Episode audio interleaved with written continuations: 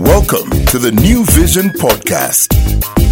New vision, new vision, covering the whole world. Hello and welcome to this edition of the New Vision Podcast. Richard Wetaya is my name. Some few days ago, news came filtering in that the Uganda Joint Christian Council wants next year's elections in Uganda suspended. We should postpone the presidential elections. What is three years so as to allow both the COVID 19 pandemic and the electoral climate to cool down and also create a favorable political and social environment which will enhance peaceful, free, and fair elections. As you would expect, reaction to the council's propositions were swift and varied. Th- th- There's no practical reason why the voting can cannot or should not take place. Can have elections even with this corona. We can have elections. We now coming to the voting. Voting is even simpler because people can come, social distancing, and they vote and go. So what is the problem? As a Ugandan citizen, I support the proposition, and it's not because of COVID or police brutality concerns. No, it's because Uganda will likely turn into a tinderbox next year as the election season peaks.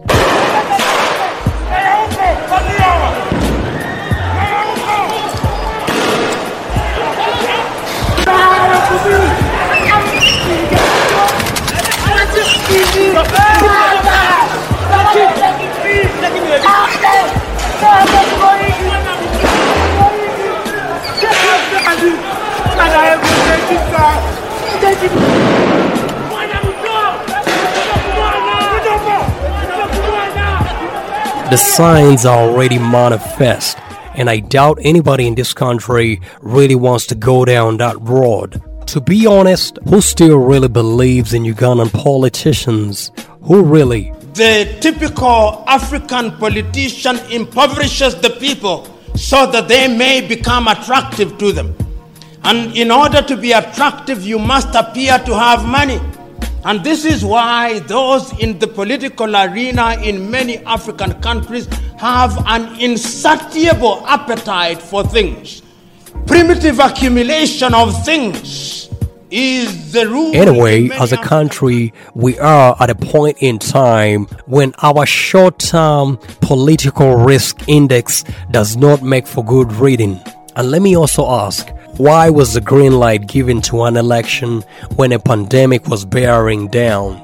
The decision to organize the forthcoming elections was against the best judgment of those who govern this country, if you ask me. We are also at a point in time when many people's thoughts about the jumbled world of Ugandan politics have gotten more negative and uncomplimentary considering the confrontational nature of our elective politics. Subjectively, I have never been one who thinks highly of our politicians. A big number of our politicians are simply pariahs whose manipulative ways and skullduggery do not bode well with many citizens. Something has to change when we are voting next year. We need to look at the people who made us hungry. They don't deserve places in the parliament. Because our biggest problem is politics. Our biggest problem in Africa is politics, is the leaders. They are not doing right. They are not doing their job. But they want money. They, they want money. Most of them come from wherever they come from only to get money. But what are they doing for you? Making sure that taxes are high. Making sure that you find it hard to be in Uganda. Do you know why most people leave Uganda and go to outside countries to try make it? Because they have no hope. In my considered opinion, Uganda has a broken political system and the country would be safer under the stewardship of someone who is not a politician, like, for instance, the retired, amiable Archbishop Luke Orombi. And Paul to Timothy would say, We brought nothing into the world, and we take nothing out of the world. And each one of you, including me, came from our mother's womb without anything. No pajamas, no little vest, no dress, nothing. We were born with nothing. You don't have to go for any proof. It is you and me, nothing. All that we have was acquired here. Amazingly, when the time comes to go back home, My reasons for bringing up Orombi's name will be made known in another episode of this podcast. But briefly, it has everything to do with morals. Ugandan politicians and morals are very distant from each other. And we could say the same thing about the Ugandan civil servant. Anyway, just so you know, for those who may not know, Uganda's short term political risk index at a time when elections are on the horizon stands at 59.6%, according to Marsh, the world's global leader in risk management. Of course, there is a debate now on whether elections should be held or not, but details of how Uganda fares plus statistics on other nations across the globe can be found on Marsh's report titled Political Risk Map 2020. The lower the index as manifested in Uganda's case, the higher the risk. And in this context, the higher the risk of election violence and social instability. It means Uganda will likely be a political risk hotspot next year. A country's score is ranked out of 100. The higher the index, the lesser the political risk. A few years ago, I got so disillusioned with Ugandan politics that I became a political atheist of sorts. In the course of time, my cynicism grew and I stopped involving myself in political discussions of any kind with friends.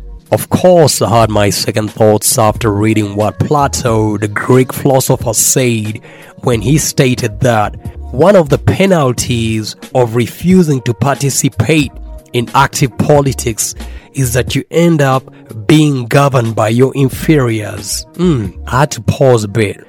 I reflected a bit on uh, what Plato said, but I had already pulled down the curtains on the world of Ugandan politics and I wasn't about to rescind my decision.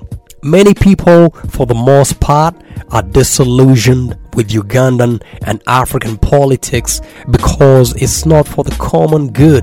What happens is that it appears that the electorate has allowed the so called leader, because many of them are misleaders, to remain in their positions of power and to acquire as much as they can on the understanding that periodically their loot will be shared with them.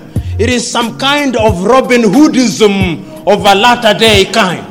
But our latter day African Robin Hoods are in the business of robbing from the poor in order to give a pittance to the very poor. I think we can all agree that good politics in Uganda and Africa seems to be the exception rather than the rule. The inconvenient truth, without any type of hyperbole, is that most Ugandan and African politicians are flaky, self seeking characters who are blind in their cause. Many act for personal gain rather than from principle because they know they will benefit from the kleptocracy that their countries have become. Many have remarkable gifts of gab but mediocre leadership skills. Many use rhetoric and are good at lip service, but when push comes to shove or when time for putting into execution what they promise comes, they go off the radar. Stephen Kazimba, the Archbishop of the Church of Uganda, recently summed it up well when he said, Politicians are not worth dying for. As important as elections are, politics is not our salvation. Politicians can't die for the sins of the world. So don't put your life on the line for them.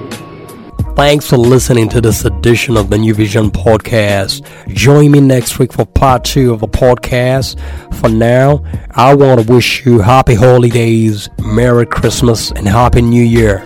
You've been listening to the New Vision Podcast. New vision, new vision,